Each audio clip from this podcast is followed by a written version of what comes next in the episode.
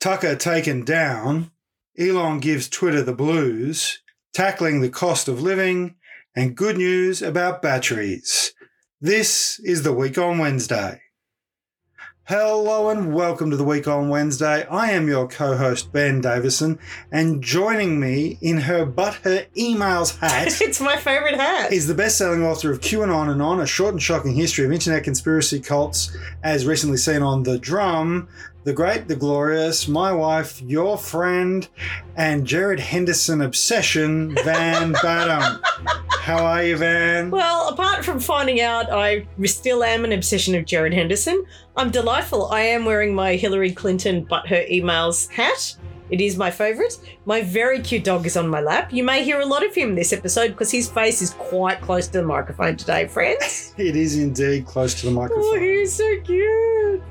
Look, we're going to dive in because we've got, uh, we want to keep it compact today because, of course, there's lots been going on. We're going to have a bit of a US focus. Firstly, starting, Van, with someone who has been uh, described as one of the most negatively influential figures to come out of the Murdoch stable in some time, Tucker Carlson. Tucker Carlson has been uh, fired, or, or as Fox said live on air, they've gone their separate ways. But more and more has emerged about this story, and I expect, if he hasn't already, the Tucker Carlson podcast will appear on the Apple charts, hopefully somewhere below the week on Wednesday. But Van, this is an evolving story, isn't it? It is. It's an extraordinary story, a story that has been described in the press as more like an episode of Succession than an episode of Succession, which is an extraordinary uh, Yeah. piece of analysis. We are now definitely in the meta part of being meta. So, Tucker Carlson. Tucker Carlson is from an extremely wealthy patrician American family. He was raised in California. He obviously college educated. Like he's fancy. Yeah. right? And he appeared on uh, news networks decades ago. Very infamously used to wear a bow tie, and he looked like a member of a young Republican club, and that's exactly Yeah. who he was. And he was very much part of that, you know, sort of traditional neocon establishment. He looked like a character from a Bret Easton Ellis novel. Yeah. And he was sort of brought on to be the token conservative on vaguely progressive media. So MSNBC, CNN, they would be like, oh, we're going to debate the news of the day. There's a great clip with him and uh, John uh, Stewart, where John Stewart uh, has him on, and he talks about him wearing a bow tie and being basically a demagogue, right? And this is from 2003, I think. This clip. He's a very, very smart man, Yeah. Tucker Carlson. And he parlayed his sort of notoriety and, you know, enormous amounts of inherited wealth Mm. and connections. His brother, Buckley, is an opera senior operative for the Republican Party, like their conservative establishment, that family. With names like Buckley and Tucker. Yeah. Buckley and Tucker Swanson Ahern uh, Carlson, I think it's, I mean, it's Oh, there heirs to the Swanson O'Hearn Carlson. something family. like that. They're, they're, they're Swansons. So the Swansons TV the, dinners, right? They yeah, they're they're frozen they're frozen fish finger barons. That's where they're from, and capitalism is terrible. And uh, and um, this is the wealth that they've parlayed. Although Yeah. that brand was apparently sold to Campbell Soup some time ago, but they've got all the money. Which itself, I believe, was sold to Nestle. Anyway, there's only food, five food companies. Enjoy that knowledge as you eat your dinner. Yep, carry on. So he, you know, was this very clean cut, sort of, you know, boyish charm, bow tie wearing neocon on the circuit. Got fired from MSNBC, got fired from CNN, went off and founded a website called the Daily Caller, which you might be familiar as the host of Ben Shapiro, literally the most irritating Oh, right wing yeah. He's a terrible human being, right wing person on the internet. And the Daily Caller saw a, a space and realized a media space for a particularly hard right populist type of conservatism.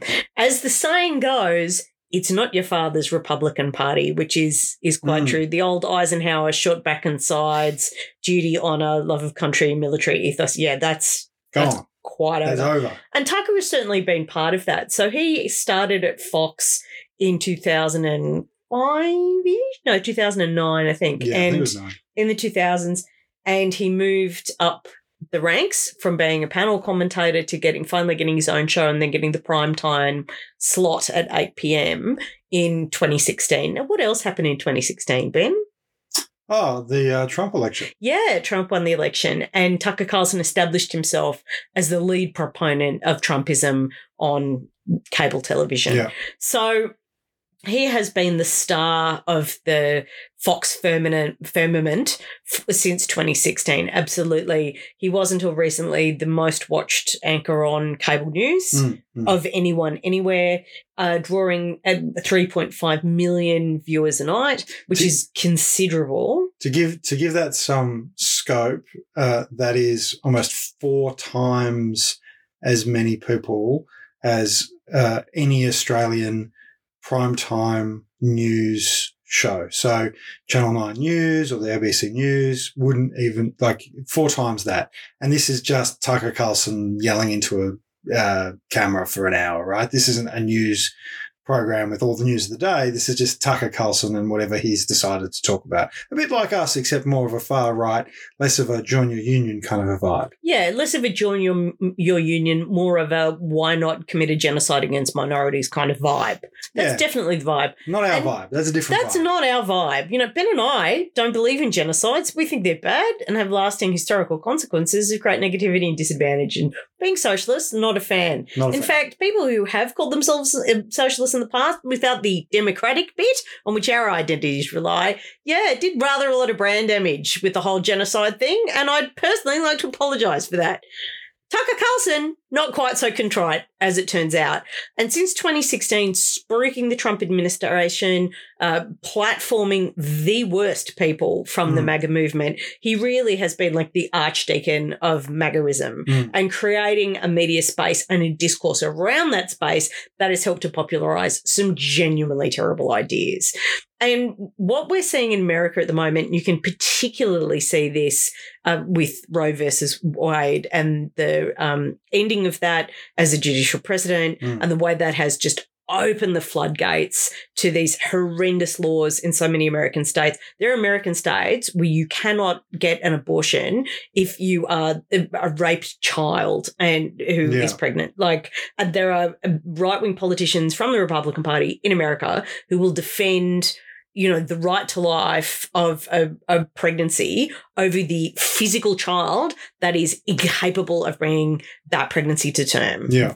it is there was some footage of a particular speech around on this It's issue phenomenally bad. it is phenomenally bad these extremist positions have absolutely been mainstreamed by people like Tucker Mm. Carlson using the pulpit of Fox News and using that 8 p.m. time slot, using the fact that Fox is broadcast continually on every military base in the United States Mm. and has all these sort of exclusive broadcast deals and the rest of it. It occupies part of a media ecosystem that includes Murdoch owned publications in order to incubate a particular kind of extremist hard right populist worldview. And that's why we go from I don't like abortion to let the pregnant rape 10 year olds die. Like that's how that actually transfers from because it's quite a it's quite a shift, right? Like you can you can almost see, and I think you're going to talk about a little bit about something he said uh, recently that almost gels with the kind of commentary that we we make, right? Like you can kind of you can you can sit down and have people say, "Well, I don't think we should have a society where people feel obliged to have an abortion or that abortions uh, not an ideal scenario, right? And and and you know you can have a debate about that. Personally, uh, woman's right to choose is just bedrock from my perspective. But you go from that debate through to letting children die in childbirth in a in a for-profit hospital. That's a pretty pretty big jump. die of forced childbirth, legally forced, yeah, childbirth forced childbirth in a for profit hospital. so you go from, you know, women are making choices. How do we create a situation where uh, fewer women feel the need to have an abortion? Uh, you know, if that you can see that kind of argument. Like I've heard people make that argument in the past. Mm. You know, to go from there, which is again not something I agree with, but to go from there through to we will force children who are themselves survivors of sexual assault to give birth in a for-profit hospital that is then going to bill them for something that's, if in all possibility, might kill them. Right? Mm. This is a that is a shocking leap, but it's kind of been Tucker's uh, way with words, the way he articulates these things, his ability to take people on the narrative journey very, very quickly. He's incredible. And this is, uh, we've mentioned this on the show numerous times. I think I even said in the last episode that we've got to be really careful to distinguish the ideological behavior of our opponents, which is unpleasant to us, as Yeah. exactly that, to going, oh my God, they're just so stupid. Yeah. I mean, yes, obviously there are stupid decisions made in politics and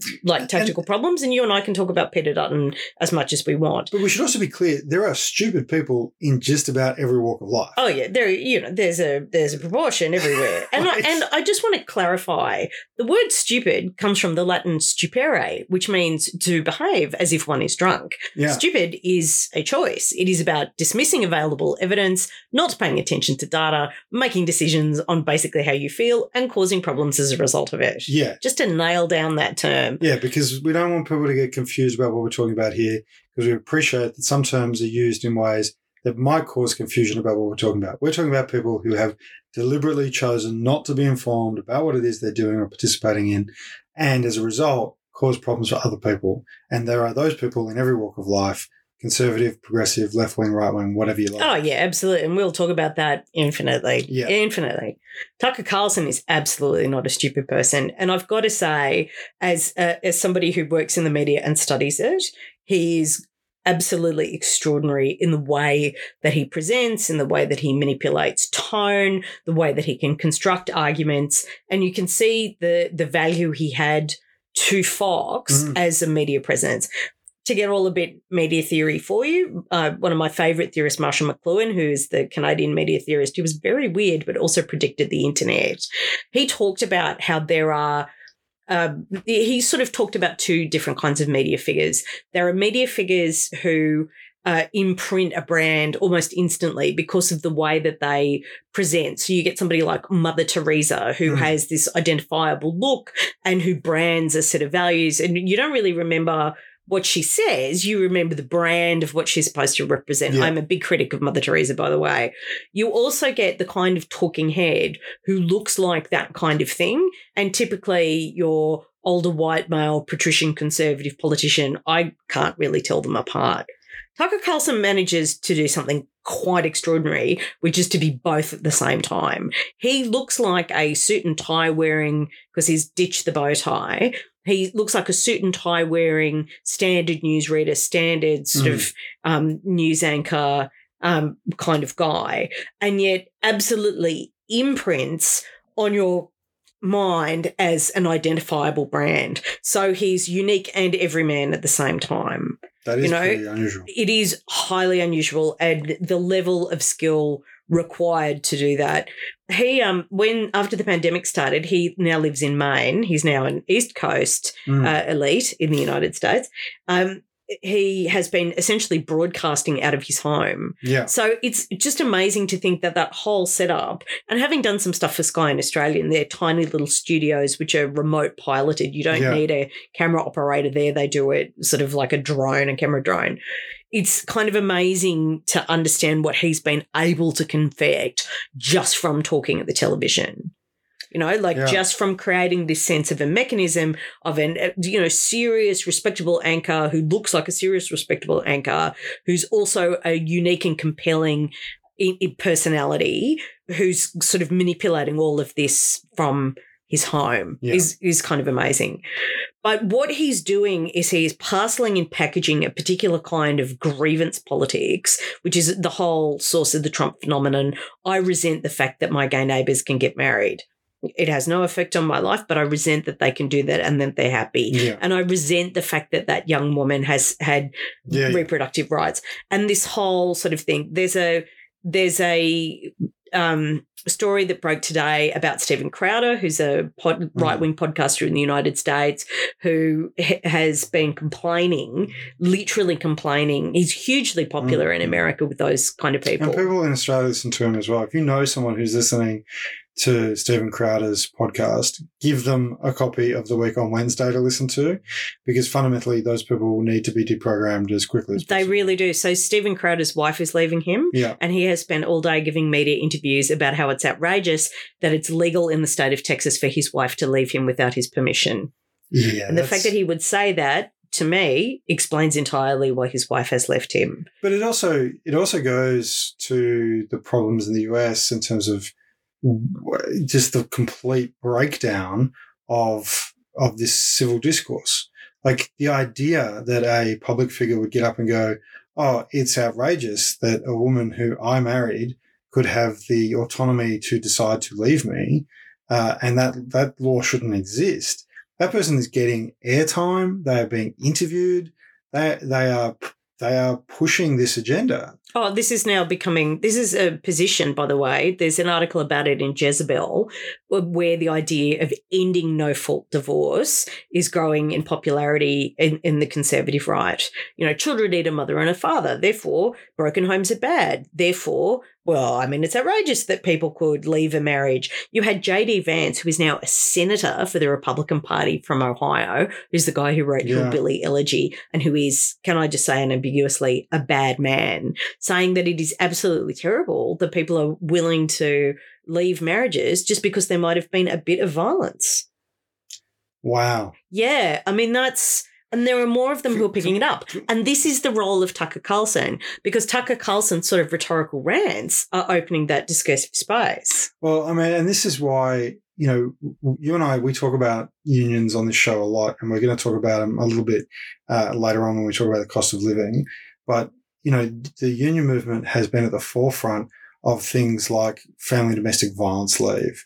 Um, has been at the forefront of empowering women to be in the workplace and in society, and to to hear this like just completely backwards view. I mean, it, it speaks to why people need to be actively involved in their communities.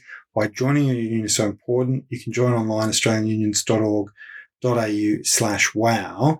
Um, obviously in America, unionism is a very different, uh, it's a very different construct, but you see in these, these states like Texas, Ohio, these are right to work states. These are states where actual fundamental labor laws prohibit, make difficult. Uh, Obstruct, Obstruct. suppress. so all that kind of progress that unions can drive in the community around women's participation, women's rights in the workplace, women's rights at home is obviously at risk in, in these communities where you've got senators as well as Tucker Carlson and his platform calling for these sorts of regressive ideas. Oh, well, Tucker, Tucker Carlson jokes about the fact that people condemn him as a racist. And this is what I mean about his media performance. So he will do a joke going, Oh, you can't say that racist, as if it's ironic. And yet he will also infamously go on his show in front of 3.5 million Americans, broadcast into, let me repeat, US military bases, and claim that there are um, black graduates of universities who've only been allowed to go to university because of the color of their skin, things like that, like things that are absolutely racist. He's been credibly accused of white supremacism. So he actually struggles to get advertisers. You would think with an audience that Yeah. size and his sort of leading market share in cable news that people would be queuing up. Strangely enough, extremely divisive, arguably white supremacist commentators that tend to attract a lot of advertisers. Yeah. So he gets like direct advertising, like call 1 300 555 111 to buy your, you know, buy your special Republican pillow. buy your special Republican pillow. The Mike Lindell, the Lindell, sorry, the My Pillow guy. The, Special Republican pillow guy. yeah, he is the he's the main individual advertiser on the Tucker Carlson shows because big brands just will not advertise on that show. Like it's not worth it. Not So- even not even the third third degree parent company of former Swanson Fish Fingers seems interested by the by the sounds of it. Yeah, yeah. Interesting. Sad, Interesting. Very sad. So where this sort of leaves us is Tucker Carlson was fired on Friday. And yeah, from by by Fox, apparently at the instruction of Lachlan Murdoch. And this is particularly interesting because Lachlan Murdoch is um, quite honestly more right wing than his father, Rupert Murdoch, which is saying something, something quite terrifying for all of us. And he is. Um, that's why I don't don't don't put on the red dresses and start dancing when Rupert dies is what I'm I'm saying quite clearly to everyone.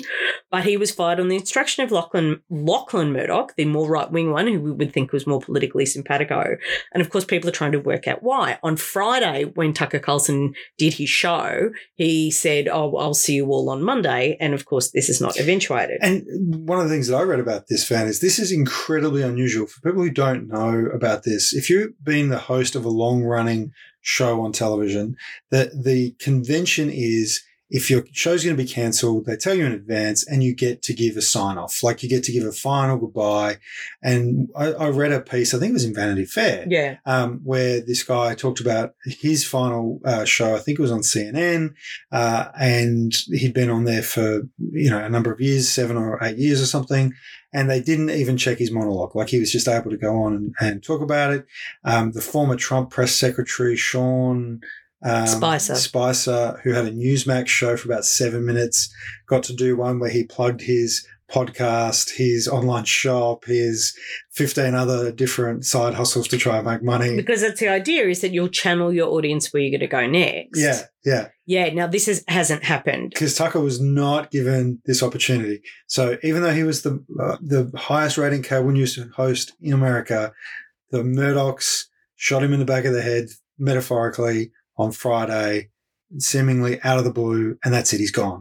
Yeah, and it's provoking a whole range of questions. So one of the things that happened recently was that Dominion, which is the company that makes voting machines because they need machines to vote in the United States, having failed to invent the pencil, um, it was sued Fox for the election conspiracy theorizing and for platforming lunatics like Sidney Powell, who of course is quite prominent in my book QAnon on and on, who claimed that the voting machines were being operated by Italian aid seller, uh, it's Yeah, controlled yeah. by the mind of the dead Hugo Chavez, which we wouldn't ex- exactly call a mainstream opinion. Now, Dominion accused Fox of knowingly lying and saying that these new news reports were ridiculous. And of course, in the process of suing them for they I can't remember what their original claim was, but in billions of dollars for Mm. damage to their business. The discovery process, which is when you have the right to subpoena records and find out who said what to, found a trove of material of Tucker Carlson saying things that he hated Donald Trump and couldn't wait to be rid of him, um, of disparaging other Fox News executives. There was enormous amount of terror that uh, Tucker Carlson would be called to testify if the if Mm. the suit went to trial, and all of these abusive things he had said about his colleagues and everybody else, and had knowingly lied and known that the Yeah. election conspiracy theory was nonsense.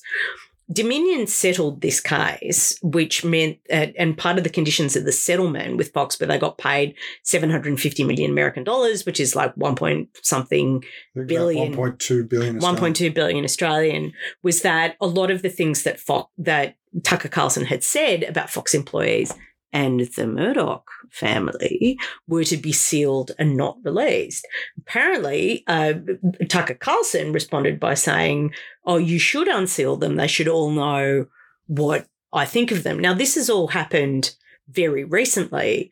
But what also happened recently, which is becoming part of this story, there have been there's another suit which has been brought by a former employee, former uh, booking producer, person who gets Mm. the guest for Tucker Carlson, who said that who's accused him of discrimination, abuse in the workplace, and so there's like a workplace Mm. suit that's going on there, which is a problem. Smartmatic, which also makes voting machines, has their own four billion dollar lawsuit that they are pursuing against Fox for the same things that Dominion did, and Tucker Carlson has arguably exposed them to if not legal um, legal risk, he has been part of their reputation. right. So, and the fact that he doesn't bring in advertising money directly really Mm. is also you know notable in terms of the kind of trouble he's causing the the company. But this extraordinary story came out in Vanity Fair today, and there's been reporting in Rolling Stone as well in the Wall Street Journal, talking about how Tucker Carlson actually had dinner with Rupert Murdoch in Bel Air, 92 year old Rupert Murdoch, and Rupert Murdoch's now former fiancee, Anna Lesley Smith, a couple of weeks ago. And Anna Lesley Smith uh, is a former pastor, and Mhm. she had described Tucker as not only her favourite Fox anchor, but as a messenger from God to Rupert Murdoch, who is for uh, uh, complex and interesting reasons, one of which may be the size of his ego, not a great fan of God, as it turns out. Yeah, yeah. Doesn't like the competition. Doesn't like the competition. And of course, subsequently, I mean, the Rupert Murdoch, the report said that she started quoting this dinner with Tucker Carlson passages from the book of Exodus from the Bible, which I've got to say is not what I'd expect next to the Chablis and the prawns.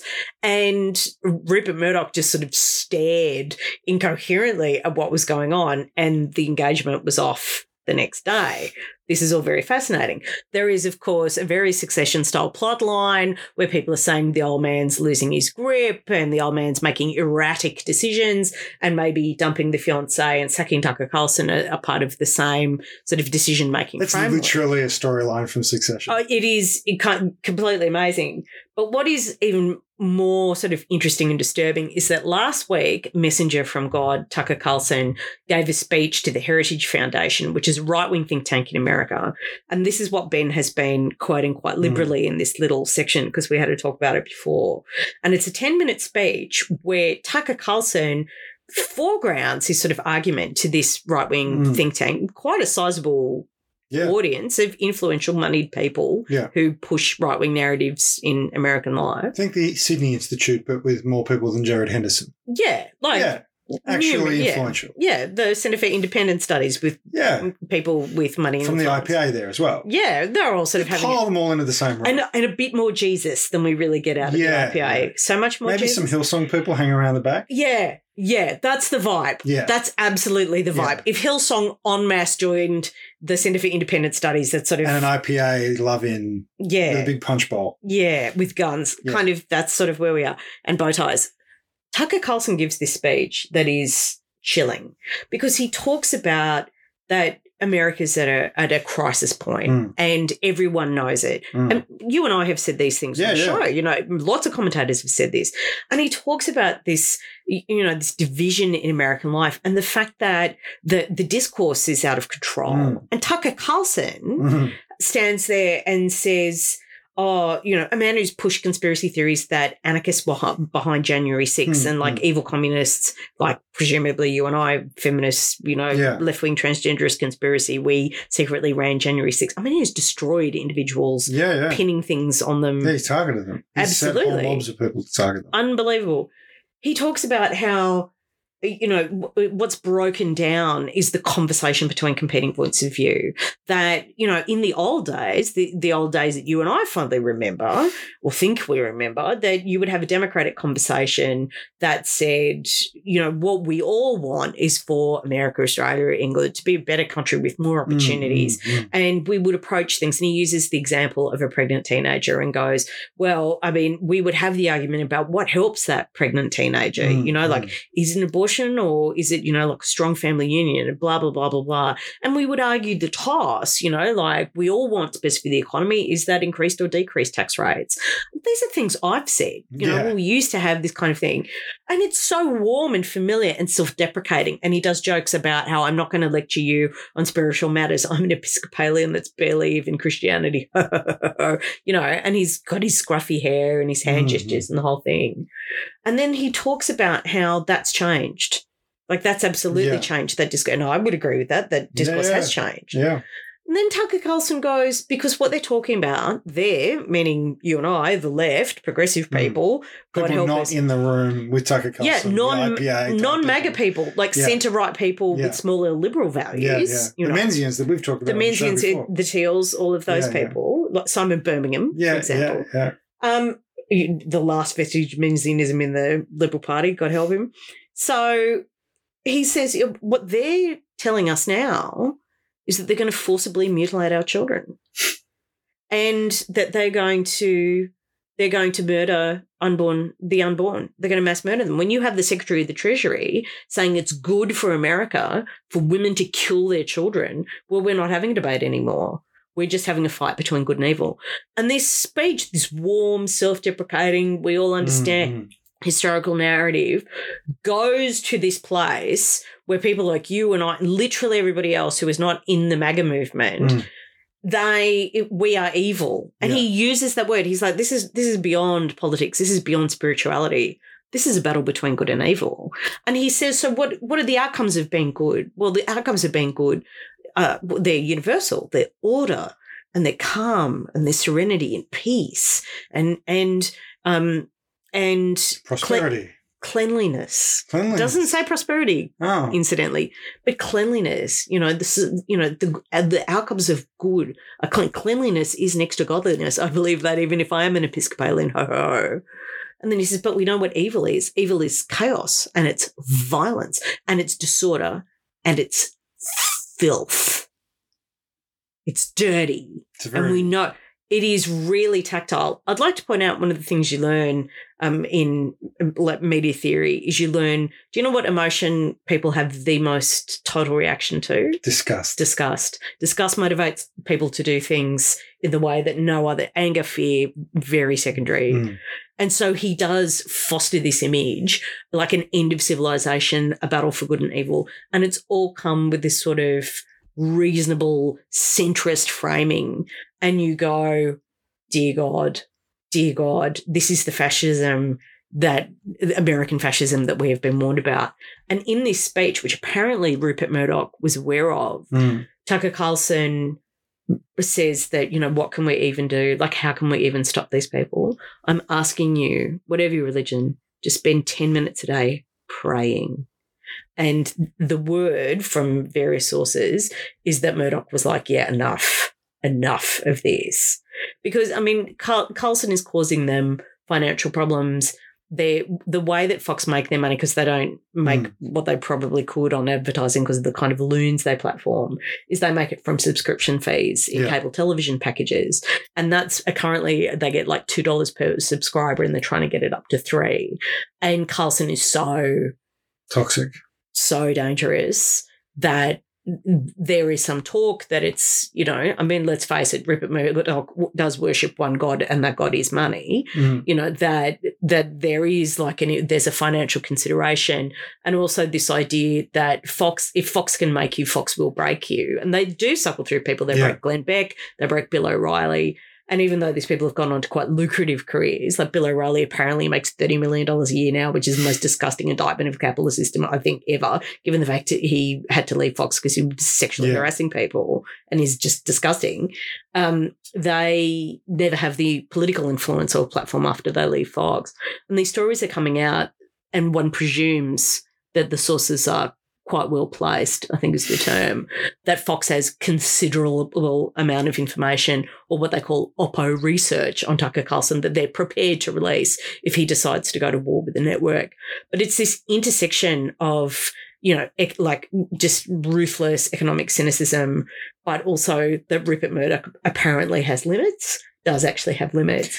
And that speech from the Heritage Foundation, I mean, I was saying to you, Mm. it is really And we we will not be sharing it. we're not way. sharing it. We're not amplifying it. I am not putting comments or likes Yeah. on it because I don't I don't want to help release that into the wild because it is such a dangerous. If you want to read it, I would do you can find it. It's easy to find.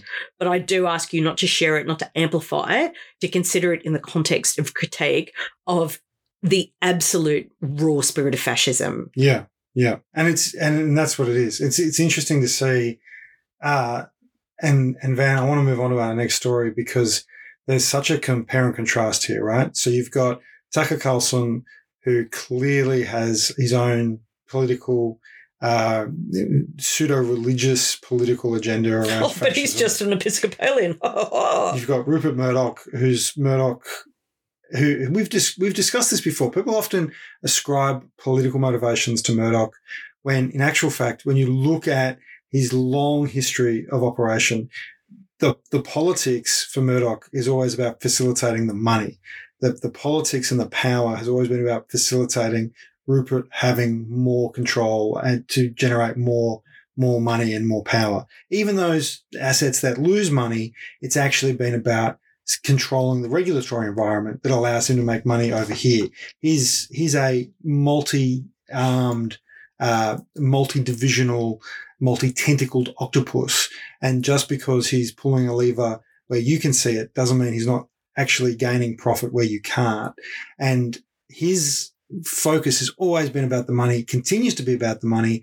This current story about Tucker Carlson seems to be a clash between a guy who thinks uh, possibly because some people have said he is the voice of God, that he that he actually has this political pseudo religious role, whereas the Murdoch family clearly are still focused on what the Murdoch family is always focused on, and that is profit for the Murdoch family.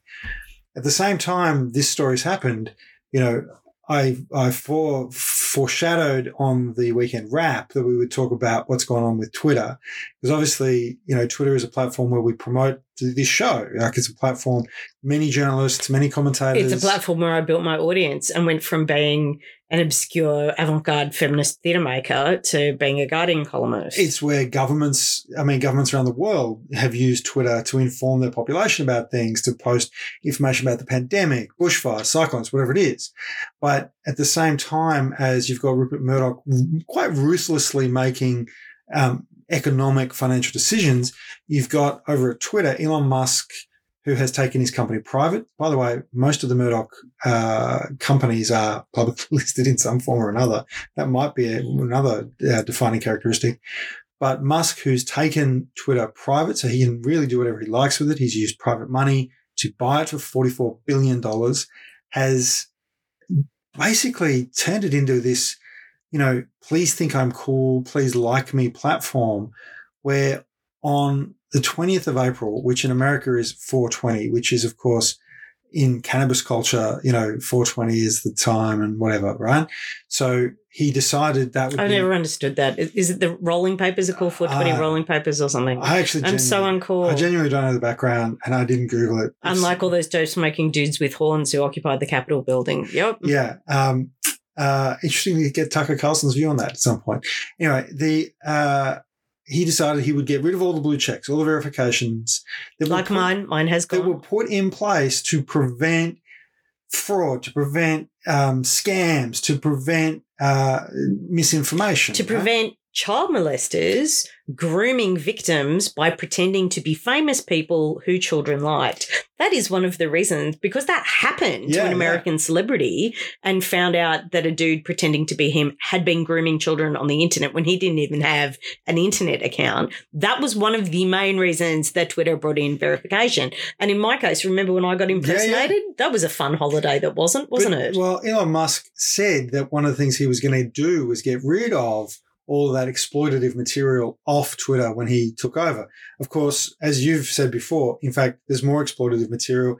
In fact, some there are some posts on some of your tweets now where people are commenting ads for sex workers on other people's posts. Like they're just, it's just a free for all, right? Like it's completely gone off the rails. And this, you know, oh, on 420, I'm going to get rid of all the blue check verifications. Like it's some sort of frat club, right? That he's not part of or he's in a different group.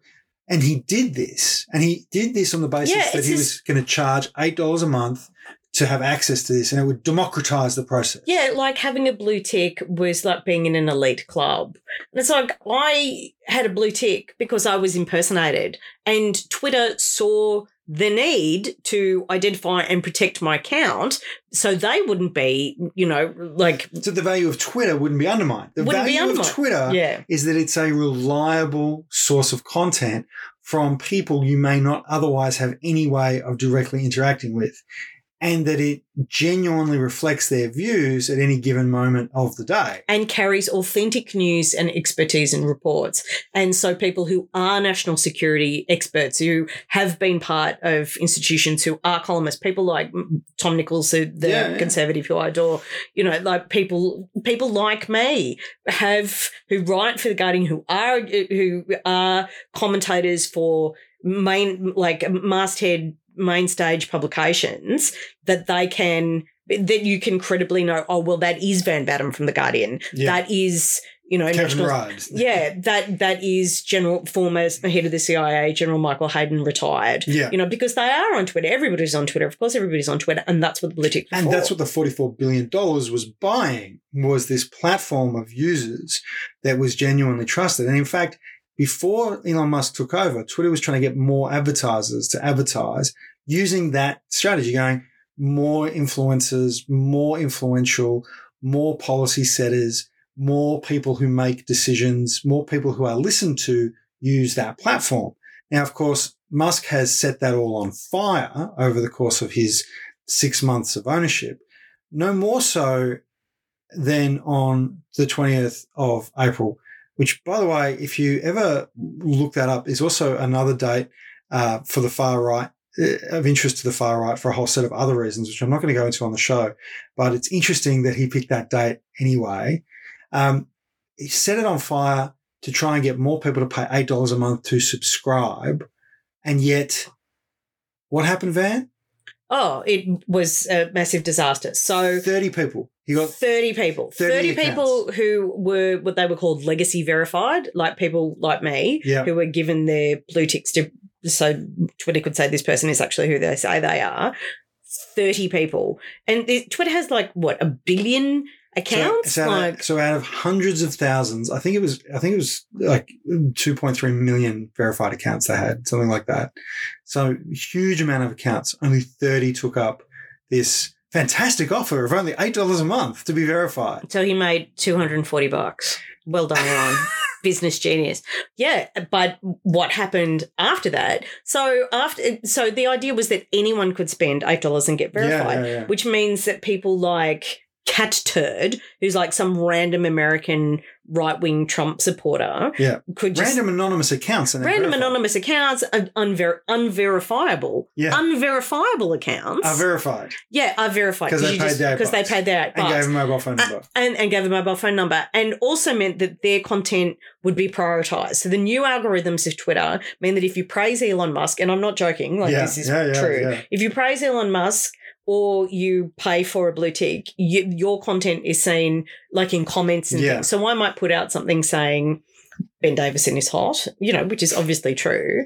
And Thank you. i- in the hundreds of comments that flow from that, the ones It's from not hot. You must be blind. Yeah, yeah, yeah. I'm like, shut up, feminists. Feminism is cancer. Make go to the kitchen and make me a sandwich. If they have blue ticks that have been bought for eight dollars, even if they only have fifteen followers, they get promoted to, and you see their comments before everybody Above else. people like, yeah, good observation, Van. Yeah, good observation, Van. He is hot. You know, I'll fight you for him. and look, fair. That happens. So the issue is that Twitter has gone from being are you having access to people you otherwise would never have access to in an ongoing trustworthy conversation where their identities are verified to those people? I mean are they still real or are they So it's basically gone from what you've just described to uh, a series of people who would scream at you in a train station that you would do your very best to ignore and walk away from, but now uh, following you no matter where you go on the platform, continuing to scream at you no matter how much you ignore them. Oh, it's it's awful, and it's really wrecked the Twitter experience because you have to wade through. So not only does he have that weird for you algorithm that when you log into Twitter, you see what Elon's algorithm wants you to see: lots of right wing accounts, lots of like just Yeah. awful stuff. In my case, because I use blocking to, I've blocked so many people. The algorithm Uh, essentially feeds me photos of people's pets and people talking about their relatives dying. And I think it's because I was talking about my Oh, mother's yeah. death. So I just get thousands of people who I don't know and I don't know anything about and can't verify because they don't have blue Yeah. ticks saying, Thank you, everybody. I'm really devastated about my uncle. And so I'm put into this weird vicarious grief system. And it's, can I say, not a pleasant experience. And It's if I didn't rely on Twitter to publicize my work, I would not be there anymore because it's like, this is just depressing, grim, and awful. Oh, and look, an ad for services I am not going to purchase.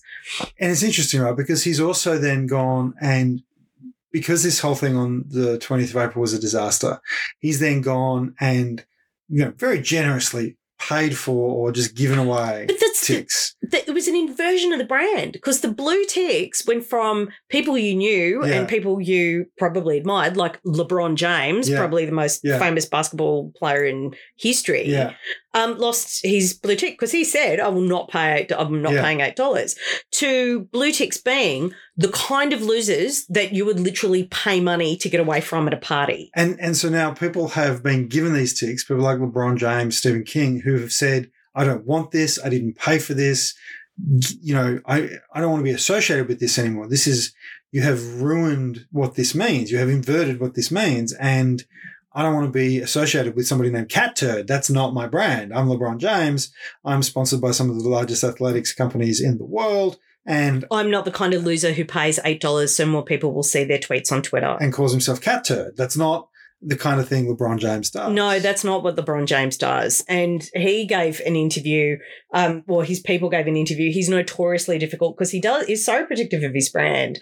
And they his people were like, absolutely, we did not pay for this blue tick because Elon was so upset that all the famous cool people he wants to hang out with didn't want to be in his gang. He forced blue ticks on them. So you had people like the actor Jason Alexander going, I'm leaving Twitter. I do not want to be associated with this. I didn't buy a blue tick. I don't want it. I don't want anyone to think I approve of this. I'm gone by. And so, of course, then this means that advertisers have fled the platform as well. So my my feed is now full of advertisements from like the Saudi investment corporation and from Elon Musk's own Starlink system, which, by the way, I mean, Elon Musk is having an absolute nightmare of an April. Beware the Ides of April if you're Elon Musk, clearly, because not only eh, am I being flooded with Starlink system, Starlink relies on SpaceX to get satellites into the sky to feed internet back down to the earth to people.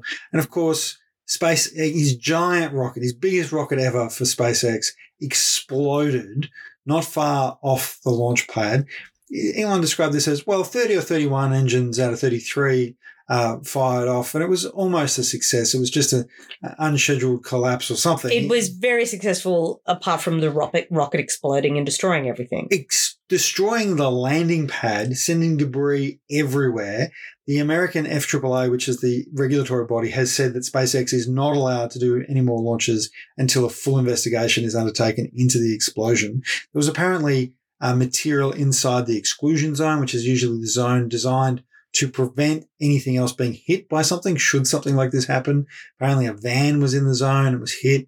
They think that maybe SpaceX was trying to gather data from within the zone. Regardless of the purpose, it shouldn't have been there. So his his big, you know, blue tick uh, situation has taken down Twitter. We already we already discussed before that he's shed about half the value before this happened on Twitter. Uh, SpaceX has exploded, literally exploded on the launch pad. Uh, and at the same time, you've got people on investor, investor calls. These are the quarterly calls that the company, in this case Tesla, does with big investors to describe to them what they think the next quarter is going to look like, what their sales are going to be, how profitable, what the challenges are. These are these are calls designed to reassure the market that the management has some idea about what it's doing.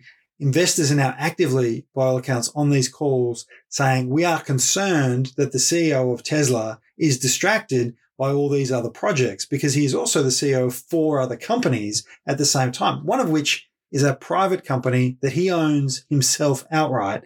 And he seems to be on the platform of pretty much all day, every day, engaging with randoms who most of them as investors, whether they be institutional, retail, mum and dad investors, whatever they are, wouldn't actually engage with if they saw them on the street. So the the Musk Like cat turd. like cat turd. Can't believe that's a thing. Um, but this is this is like the great dichotomy, right? On one hand, you've got the, the billionaire Rupert Murdoch who goes, you know what, Tucker Carlson, I've had enough of this. You're costing me money. Get out. I don't care what political influence you think you've got. It's my channel, my platform. You're gone.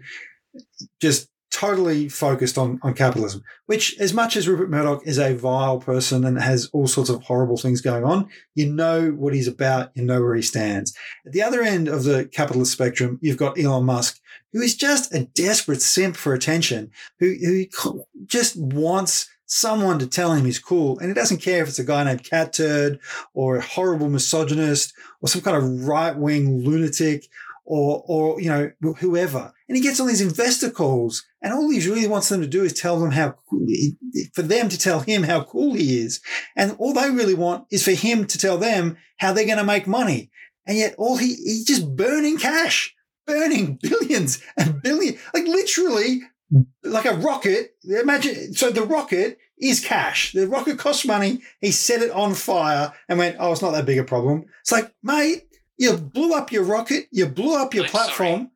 That's my watch apologizing for the for the rocket blowing up. And and now you're you're you're you're killing Tesla. Like Tesla had first mover advantage. Everybody knew what the Tesla brand was. We've had people write to us who listen to this show when we've talked about electric cars. And, and at times we've talked about Tesla and, ha- you know, we've, we've, you've been in one. I've been in one going, you can't ride in a Tesla. It's owned by Elon Musk. That's how toxic that man's brain Oh, has yeah. become. Absolutely, it's extraordinary. I've ne- I've never lived through anything quite like this. I've got to say, like, if we had found out that Elon Musk was spending Friday nights humping a tree, I don't think he could. Like, that would have been kind of minor. Sending his And- own blood to people. and sending his own blood to people. That is, I'm so into you. But I just love how it offends. So ben and I are, are subject to the stupidest criticism on the internet, which is like, oh, you hate capitalism. So why are you participating in it by like having jobs, earning money, trying to sell books or whatever? And it's like, look, we hate capitalism. Ben, unfortunately, is just extremely good at it and has phenomenal understanding of it. And I can just see that like the logical conundrum that you're confronted with in the person of Elon Musk. Because really, he's an indictment of inherited wealth. That guy got was a rich kid who got extremely lucky of being in the right place at the right time to invest in a product. PayPal, which was going to be inevitable because of where um, capital was flowing and and where markets were going, and that mechanism was needed. And he inve- he didn't invent it; he, in- he invested in it in the right time and made all of his money. And the same thing with Tesla; he didn't invent the Tesla car. No. That's not his technology. He's not an inventor. No. He's an investor, and Yeah. he took ownership of that com- company. But what we know, and you and I have had this discussion, that really what he's in the business of is confidence. Yeah. I have invested so much money in this particular pro- product, i.e., PayPal, therefore you should because it's going to work. I have invested X amount of money in this product, Tesla or the Boring Company or SpaceX or Starlink or Neuralink, which is completely nuts. That's putting the computer chips and monkey brains. Or I Yeah, can't even. let's have let's have the man whose self-driving cars literally crash and kill people, or whose rockets explode just off the launch pad, put chips in our brains. I don't think so. No, I mean somebody made this point. Thank God we saw what he did to Twitter before we followed him to Mars. I mean, Yeah. that's pretty fair enough. But, but Van, we- we're gonna have to we're have to wrap up this segment because we're gonna have to wrap up this segment because we really do need to talk about the cost of living stuff as well. Uh, yeah, it's like while billionaires literally set rockets on fire and burn down Twitter, what's going on with people who aren't billionaires, Ben? Well, what, what's going on is that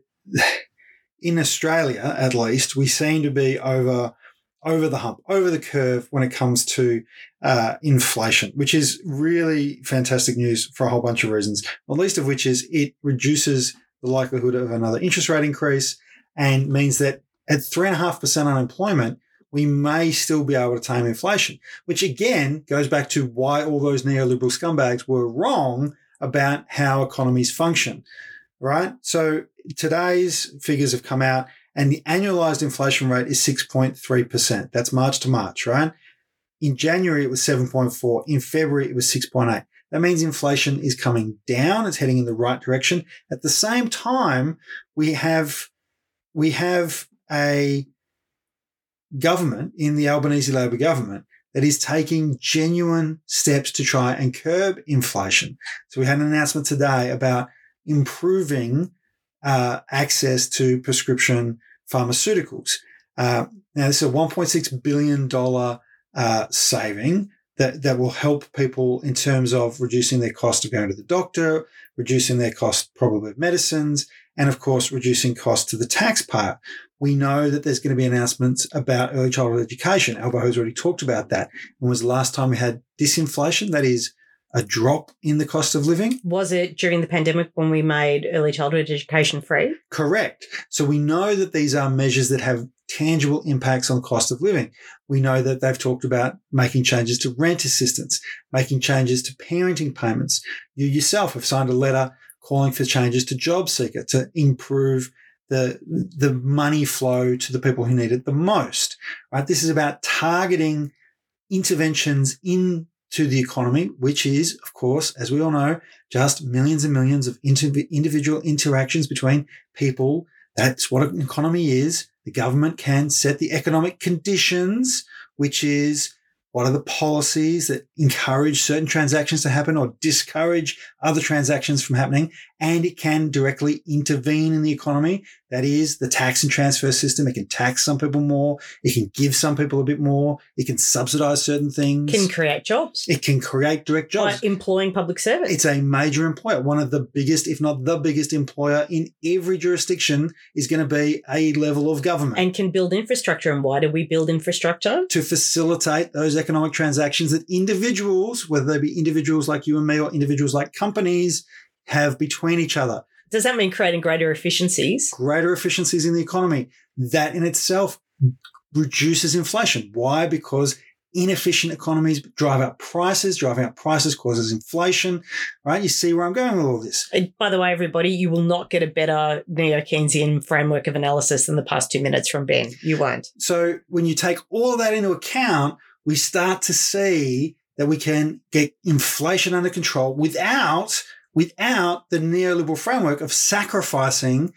hundreds of thousands of workers, their livelihoods, their families, their community involvement in order to do that, right? That's the old model. That's the increase, increase interest rates to get inflation down. That will create unemployment. Unemployment will reduce demand. Reduce demand will reduce prices. Reduce prices reduces inflation. No, that's wrong. That's bad. That's a bad model of trying to control inflation. It's not true. And it doesn't work. It doesn't work. Just creates misery. Creates misery, right? If everybody's miserable, then things will be better is not a logically consistent statement. Well, what happens when everybody's miserable is, yeah, and they might spend less money. Okay, yeah, okay, yes, you might get, you might get for a moment a small slither of time where you get that economic outcome you were looking for. But in the long term, in the medium term, you're going to have significant problems. You're going to have masses of people who are long term unemployed, no longer short term, but long term, can't get back into the labor market levels of unemployed. And that's a waste of surplus labor and it has an impact on productivity. Absolutely. So, this cycle, right? This about how do you create a virtuous cycle as opposed to a, a, a negative cycle. That's what the Labor government is trying to do. That's what the union movement has been calling for for the last 10, 15 years. It's to say no more of this taking extra profit. This 69% of inflation comes from extra profit. We know that. That study has been done by the Centre for Future Work, despite what Phil Lowe might say.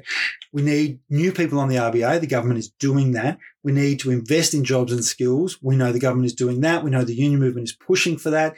We need efficiencies in productivity that doesn't mean people working longer hours. That means making better use of technology. That means making people more skilled. That means better deployment of capital. So one of the big problems we have with productivity in this country, and as they have in the US, as they have in the UK, most of the English speaking world, is that we have lazy and stupid managers, lazy and stupid managers who burn capital, like Elon Musk. See how I've brought all this back together? I love. I'm in love with you because I have. I married you because this is fundamentally fundamentally the problem with productivity in this country is the poor deployment of capital. Now, thankfully, in this country, we have a thing called industry superannuation. And industry superannuation, growing sector, people make contributions to it. It invests for the long term. It invests in long term returns so that people can have a good retirement. It is patient capital. Patient capital doesn't require these immediate returns, these little sugar hits that so much of Elon Musk's money is based on, right? So what do you get instead? You get a better deployment of capital. You get capital that's about being productive and long-term profitability as opposed to short-term profitability, even if it comes at the expense of productivity, which you can do, right? You can make money in the short term, even if it is actually unproductive. Classic example is GDP, gross domestic product. Did you know that natural disasters are great for GDP? They're great for GDP because What happens when there's a natural disaster? All the buildings fall down. All the buildings fall down. What so then you got to put them back up. you got to put them back up. Ukraine, the place to invade. The place to invade. the place to invest, right? Like that's a, that is there are people who make this argument. Well, actually, natural disasters aren't that bad for the economy. They're bad. They're bad for people because people are the economy, right? They're good for GDP. They're good for a measure, a metric, an imperfect one at that. The point that I want to make is that we can control our economic environment by government having control of the economic policy, the framework, Getting the hands back on the levers. the policy settings that create the environment, right? The economic environment. It's not a natural thing. It's a controlled and constructed thing. Governments construct it. Sometimes corporations get a bit too much control over it themselves and they try and dictate where it's going to go. yeah, and then they blow up their. blow up their rockets, or, or they have to fire their star performer because it turns out might be a fascist, right? This is why we elect governments and not corporate leaders. Uh, and then, of course, you can have direct interventions. And those direct interventions, and people will have this is where debate comes in, right? Is you might debate around, well, what is the right level of job seeker, right? It's too low. Everybody knows it's too low. The question is, how much do you raise it by? When do you raise it? What impact does that have on, on employment? There are lots of different elements to that. Are there other things you could do that are more effective for the most vulnerable, for people who are long-term unemployed, for people who have a, have a disability, all these sorts of micro interventions that government has to make. Now, they might add up to billions of dollars. They might add up to tens of billions of dollars. But on the scheme of things, they're called microeconomic interventions. That is my quick summary of the cost of living situation, why it's a good thing that we seem to be bringing inflation down, and the sorts of things we can look forward to in the budget that's going to come out not next week, but the week after. And of course, it'll be on a Tuesday night. I'll probably end up live tweeting it. Thanks, Elon, uh, from the Week on Wednesday account. And of course, we'll talk about the budget on the Wednesday after it comes out as well. Van, do you, I'll, I'll talk about some good news while you bring up the list of our contributors because I know Tell us about your good news. I just want to say that I pitched uh, a story about nappies being made out of seaweed, which is an amazing waste reduction initiative. But Ben wanted to talk about something. And I'll tell you what, if you are a contributor to the week on Wednesday, I will include a link to the nappies made of seaweed story in the email with this uh, episode. So if you're listening to this episode and you didn't get it from the email, uh, go to the uh, go to the supporter page buymeacoffee.com slash week on Wednesday. You will be able to see the link there. Uh, but the story that I've uh, gone with this week is from one of our uh, contributors, Daniel Conway, and it's about batteries. We talk about batteries a lot here because we talk about renewable energy a lot. And a Queensland based firm called Redflow has a zinc bromine flow battery system, which uses a chemical reaction between zinc metal and bromine to produce electrical current. Now, this is about uh, creating backup battery storage. Uh, and quite frankly, uh, there was a really great quote lithium is great for short duration, whereas lithium is a sprinter, we're a marathon runner. And zinc is, of course, one of the most abundant minerals in the world. It's 100% recyclable, this battery, and it's being used in Queensland's Daintree Forest as a modular battery to back up remote communications towers, uh, at the Bureau of Meteorology uh, for weather radar stations, and even a regional netball centre in Ferntree Gully in Melbourne uh, has these storage uh, facilities, these battery storages uh, and they feed off solar solar panels as well. Of course, this is an Australian company. They're exporting now to California. It's really seen as uh, as something to back up systems and utilities, uh, mobile phone towers, data centers, uh, all the sorts of things that people might go. You know, it'd be good to have a backup in case the network goes down. These are long term storage of renewable energy and it's an Australian company. And I just, you know, I don't know much about the company. I'm not, you know, giving it an endorsement as a company either way, but it's harnessing this technology. And I think, you know, the more options we have to both sprint when it comes to renewable energy, uh, to access it as and when we need it, but also to have it for the long term, to be able to access it as and when we need it in four weeks' time or a month's time or in six months' time, all the better. So that is some good news coming out of Queensland, a place where often I have received more bad news than good. So that's the good news for this week. And there will be seaweed nappies in the email if you care to read about that. And if you do, read about that, you probably are a supporter, which means you're either giving us a buck a week, uh, $10 a month as our Extend the Reach supporter, or $20 a month as our cadre. You know this podcast will always be free to download and listen. But this, and we love it when you share it because the contributions we redirect to advertising because we're trying to build a community of people who share our values. and you'll be pleased to know that we actually haven't spent a dollar advertising on Twitter. So there you go. You really are a marketing genius. Um, but we have spent money on other platforms advertising because, of course, we want to grow the audience. And we had a record episode last week. And if this is your second ever listen to the week on Wednesday, Hello, thank you. we hope you've enjoyed it. These are our cadre supporters, Van.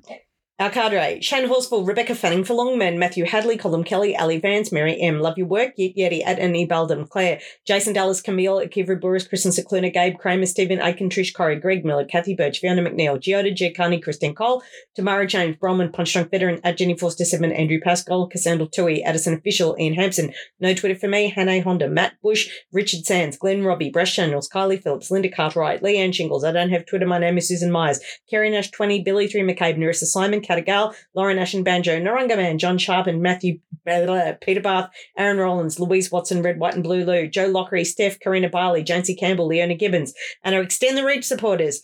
Stuart Munn, Blah Goya, Matthew Case, Marky Mark, at Vic M. Bit, Adrian Valente, Maritza at Carrydale 68, Frank Nihus, Erica Pizzuti, Joe Lapino, Rachel Fitzpatrick, Kerry Other, Pauline Bate, Helen, at Robert Notfield 1, Michael Whale, Sanj Kelly, Dorena, Kathy Haythorne, Vaughan, Damien Marley, Michelle Norton, Rodney Slapp, Cameron, Tridragon, Daniel, at Crazy Keza, John DeHaan, at Ange Fennel, Annie Uran, at Ross Kenner 888, Kathy Burgess, Kirsten Black, Melanie Denning, Jody A, Penelope Judge, Jane Holloway, Spirit of Anger and Hope, at K Knott, at Didham, Sharon Kelly, Beck and Lola, Richard Reverse, Someone, Vita W, Nandita Hannam, Maury Louise Hawker, Megan Weckett, Graham Oxley, Beck Cody, Tracy Lucas, Sandy Honan, at Galvez, Greg Martin, Trainer, Amy Fawcett, not on Twitter, Sarah, Eliana and Andrew, Ivy Spillett, Andrew Bryan, Peter O.C., Linda, Sam Padid, Kip Patterson, Lizette Twizzle, Bunkum Basher, Katie Ward, at The Real Never Long Body, Sandy Baumgart, at Not Sandy B, and Renee McGee. We have lots of new subscribers.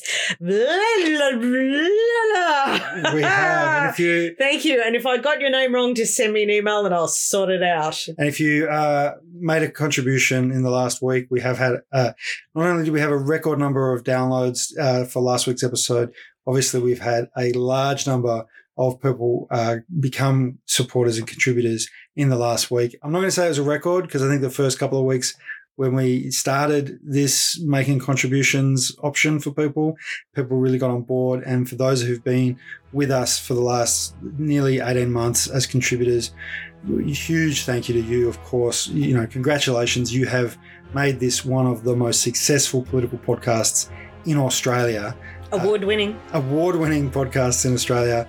Uh, and for those who've been listening since we started, and it was just a couple of hundred, huge congratulations to you as well. If you're still listening after two years, two and a half years nearly of us making this podcast, well, I mean, you've got to know our dog. you've got to know our dog. Yeah. And We that's the probably- best present we could give anyone. we should probably send you a contribution. That's all we have time for on the week on Wednesday today. Don't forget to tune in to the weekend wrap on Sunday, where I will do a quick, brief roundup of the week news since Wednesday. And of course, you can check out Van's latest uh, Guardian piece, which is about Father Bob, uh, which is out now as well. Until Sunday, love you, Vanny. Love you too. Bye.